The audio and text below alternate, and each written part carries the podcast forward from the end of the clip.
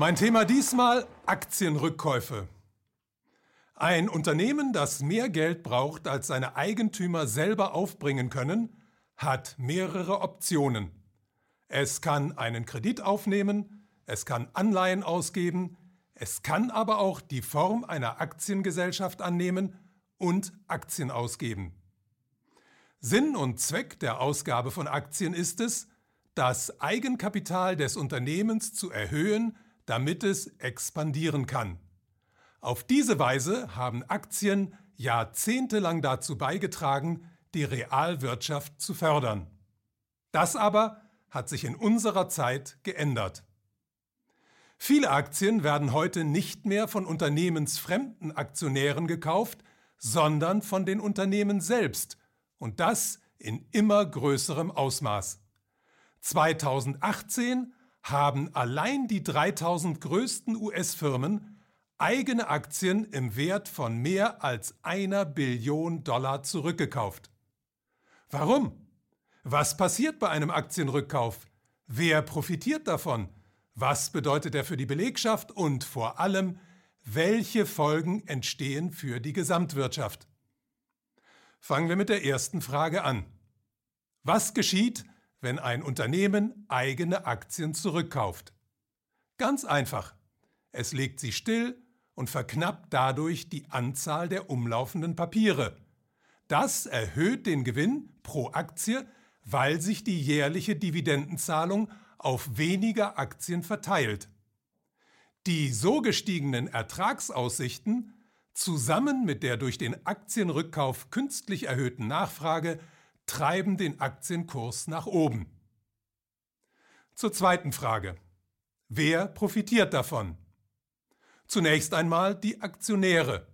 Vor allem aber das Management, das ja heutzutage in fast allen Fällen zusätzlich zum Festgehalt Bonuszahlungen erhält, die direkt an den Aktienkurs des Unternehmens gekoppelt sind. Halt, wenn das Management selbst die Höhe der eigenen Boni beeinflussen kann, handelt es sich dann nicht um Manipulation?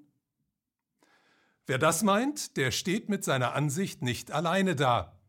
Aktienrückkäufe waren nämlich aus genau diesem Grund jahrzehntelang verboten und sind erst aufgrund der Deregulierung des Finanzsystems wieder erlaubt worden. In den USA ab 1982 und in Deutschland ab 1998. Frage 3. Was bedeuten Aktienrückkäufe für die Arbeitnehmer? Zum einen werden keine neuen Arbeitsplätze geschaffen und zum anderen wird das Geld nicht benutzt, um Löhne und Gehälter der Arbeiter und Angestellten aufzubessern. Die einfache Belegschaft der betroffenen Konzerne hat also nichts davon. Im Gegenteil, da die Boni des Managements ja in die Höhe getrieben werden, nimmt der ohnehin große Einkommensunterschied zwischen beiden Gruppen weiter zu. Frage 4. Was bedeuten Aktienrückkäufe für die Gesamtwirtschaft und die arbeitende Bevölkerung? Wenn ein Unternehmen eigene Aktien zurückkauft, lässt es mit diesem Geld keine neuen Fabriken bauen, schafft keine zusätzlichen Maschinen an und investiert auch nicht in die Forschung, die Entwicklung oder die Ausbildung. Das Geld erzeugt also keinen ökonomischen Mehrwert, weil es ja nicht in die Realwirtschaft, sondern in den Finanzsektor fließt. Und dort geht es schließlich ausschließlich darum, aus Geld mehr Geld zu machen.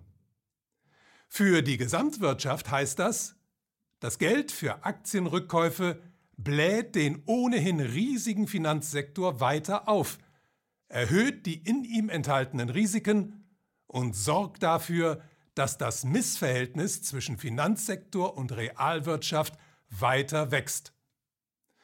Und da ja nur ein geringer Teil der Bevölkerung zu den profitierenden Aktienbesitzern zählt, tragen die Rückkäufe auch noch zum schlimmsten Problem unserer Zeit bei, der weltweiten Explosion der sozialen Ungleichheit.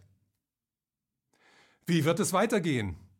Wird es möglich sein, Aktienrückkäufe in Zukunft einzuschränken oder gar ganz zu verbieten?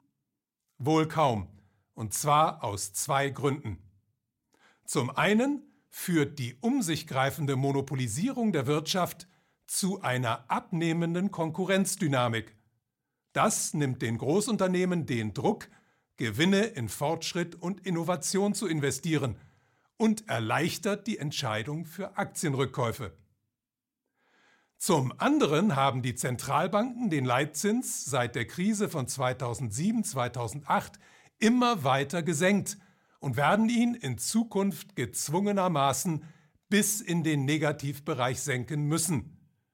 Wenn Konzerne aber auch noch Geld dafür bekommen, dass sie sich verschulden, womit ist dann wohl zu rechnen? Die Zeit ist reif für ein demokratisches Geldsystem.